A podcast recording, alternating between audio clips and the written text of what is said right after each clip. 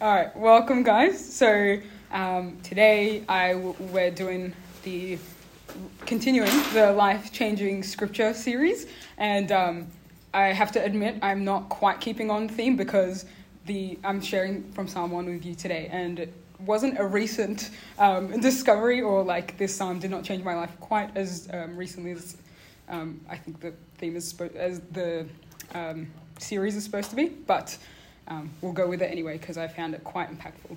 Um, but before we start, let's pray.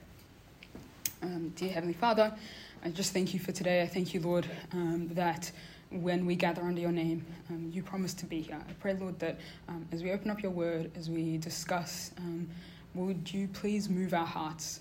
Would you take the things that we've held back from you and reveal to us that you want to change them?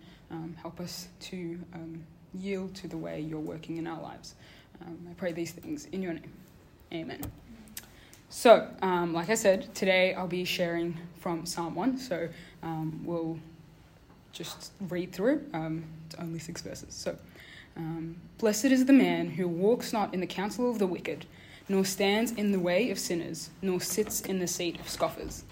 But his delight is in the law of the Lord, and on his law he meditates day and night. He is like a tree planted by streams of water that yields its fruit in its season, and its leaf does not wither. In all that he does, he prospers. The wicked are not so, but are like chaff that the wind drives away. Therefore, the wicked will not stand in the judgment, nor sinners in the congregation of the righteous. For the Lord knows the way of the righteous, but the way of the wicked will perish. So, um, my biggest confession is that for the longest time, this psalm wasn't really one on my radar. Like, I know it's important because I guess it's the first one. There's a reason it's there. Um, it's also one of the short ones that you teach kids in Sunday school. But for me, something about it never really stuck. I just, like, it wasn't one of the ones I memorized. Um, and it made even less sense to me when I kind of, you look at the words, and I remember the Psalms are songs that the Israelites would have sung in the congregation.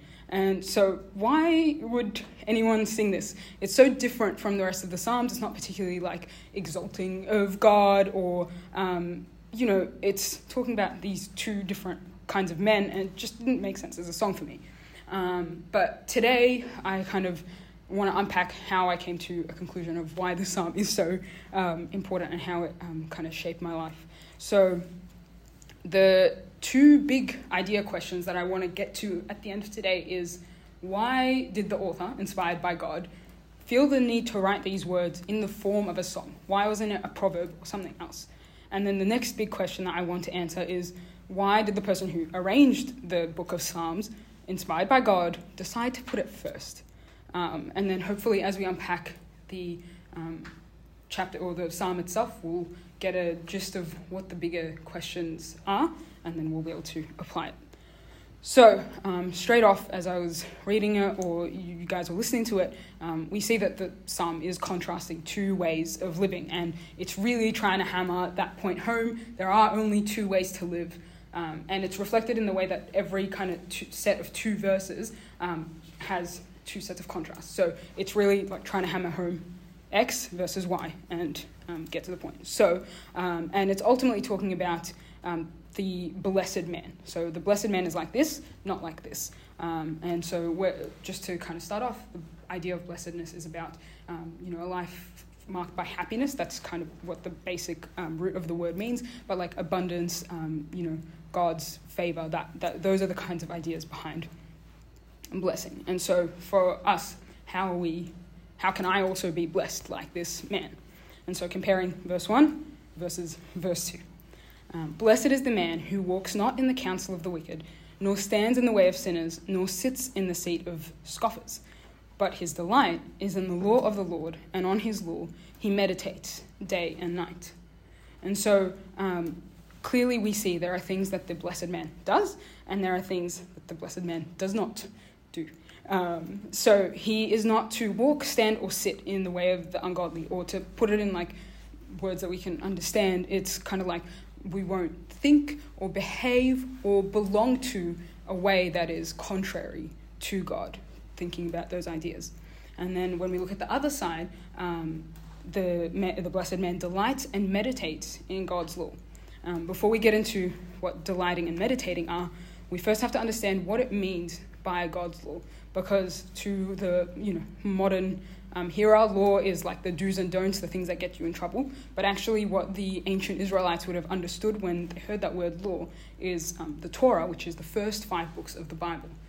These books weren't just, they did have a list of you should do this and you should do that, but they were also the revelation of who God is. They revealed him as the creator, first of all, his authority, um, his holiness, as reflected by the laws that they had, but also his like intimate care and love for his people, um, his involvement in humanity, and um, his grace and mercy. So when we talk about the law, it's not just what's right and wrong, it's who God is, the things that um, we understand about God.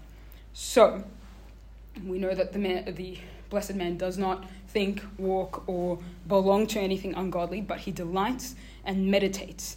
Um, the ideas behind delight and meditating um, were really um, impactful to me because delight is something that comes up out of you. It's like a, a inward response. And meditation had this idea of kind of reflecting on, chewing on, and um, the actual word kind of means muttering to oneself. It's as if you're trying to um, imbibe anything um, of God's law into your very being. So it's not just an acting. It's not just I will do what the law said or, or says, or I will behave the way God wants. It's I'm taking it into my very being. So the first point is the blessed man makes the word of God part of who he or she is um, and allows that to drive everything that we do. The next contrast is in verses 3 and verse 4. So he is like a tree planted by streams of water that yields its fruit in its season, and its leaf does not wither. In all that he does, he prospers. The wicked are not so, but are like chaff that the wind drives away. And so we get these two really stark images one of a tree that's not dry in the middle of nowhere, but it's actually nourished by the life giving substance that is water. It is rooted, planted by the water. And not only that, the output of the tree isn't just that it like looks pretty, it, ha- it yields fruit and its leaf is con- it does not wither, it's constant. And so it also gives life to what is around it. It's um, rooted in the source of life and is life giving in itself. The contrast is that the wicked, which are like chaff, chaff was this like um, shell around um, a grain of wheat that people would kind of cast away because you can't do anything with the grain of wheat while the chaff is there. And it was so light that the wind would actually carry it away. And so the contrast here is this chaff isn't rooted in anything. It um, is useless. It's actually um, it doesn't bring anything. It's temporary. It's unstable. And so the contrast here is the blessed man is differentiated because he is rooted in the source of life, and out of him flows life. And the last set of contrasts, verse 5 and verse 6, and these ones don't sit as neatly as I would like, but therefore the wicked will not stand in the judgment, nor sinners in the congregation of the righteous. For the Lord knows the way of the righteous, but the wicked, the way of the wicked will perish. So we're talking about this judgment, or you can think of it as the weighing up of the wicked or the sinner. And it says they will not stand. And that's because, like we just said, they're like chaff. They weigh nothing. There is nothing about them that holds weight um, before God. The contrast is the Lord knows the way of the righteous. And that's not knows like he knows that about it and it's like right and good. No, it's um, intimately is um, familiar with is and fondly approves of um, the way of the righteous. The righteous are in the love of the Lord. They're known by Him. Um, and then back, another contrast is that the way of the wicked will perish. The reason the wicked will perish is because um, they are on a path that leads to destruction. They're on a path that is out of um, the love of God. And so their lack of um, God's presence leads to their destruction. So they're, they're the two contrasts that um, lay at the end. The blessed man is known by God, dwells with him, and has an intimate relationship with him. And so, through the psalm, we've seen that the blessed man meditates on the word of God. He is planted in the author of life, and he is known by the Lord. And one really cool thing is that the whole psalm, if you like lay out the um, lines, it converges on this idea of the um, tree that is planted by rivers of water. The pinnacle of this psalm, if you think of it as like a triangle, is this tree. Um, and this tree um, that gives life, a fruitful tree. And it's trying to remind us of another tree that I hope um, is starting to ring bells now. Um, the main point of the psalm is that we have a choice. Um, just like this tree um, gives fruit, Adam and Eve made the wrong choice and they chose the wrong tree that led to death. So too, a choice lays before us. How are we going to live? So, that's the kind of breakdown of the psalm. Back to our big questions. Why is this psalm a song? So, songs are how we remember things. Like, it's if you want to study, like, put something to a song, you'll learn it. Um, but it's also like, it just shapes who you are and um, shapes your heart and your life. And so the psalmist wrote this as a song because he wants us to constantly remember that a choice lays before us. Um, and that's for us individually and us as a congregation. Are we going to choose the way of life or are we going to choose the path that leads to destruction? Um, and then, why should this be the first psalm?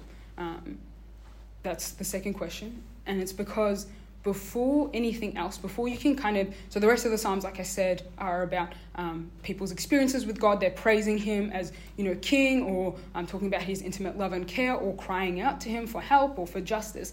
And so before you can do any of that, we need to um, recognize the choice that lays before us. Um, have I chosen God, the way of His goodness and righteousness? Because once you do that then that shapes the way the way you walk through the rest of your life. That shapes whether um, you are able to praise him recognize who he truly is um, see his hand at work in your life um, recognize his goodness and holiness and authority and justice and love and all of these things. That comes out of the choice to live out of his word to be planted um, in him um, and uh, live intimately with him. And so what does this mean for us? And we'll break up into small groups of three or four. Um, and these are the questions I want us to answer, and I'll post them in the WhatsApp chat.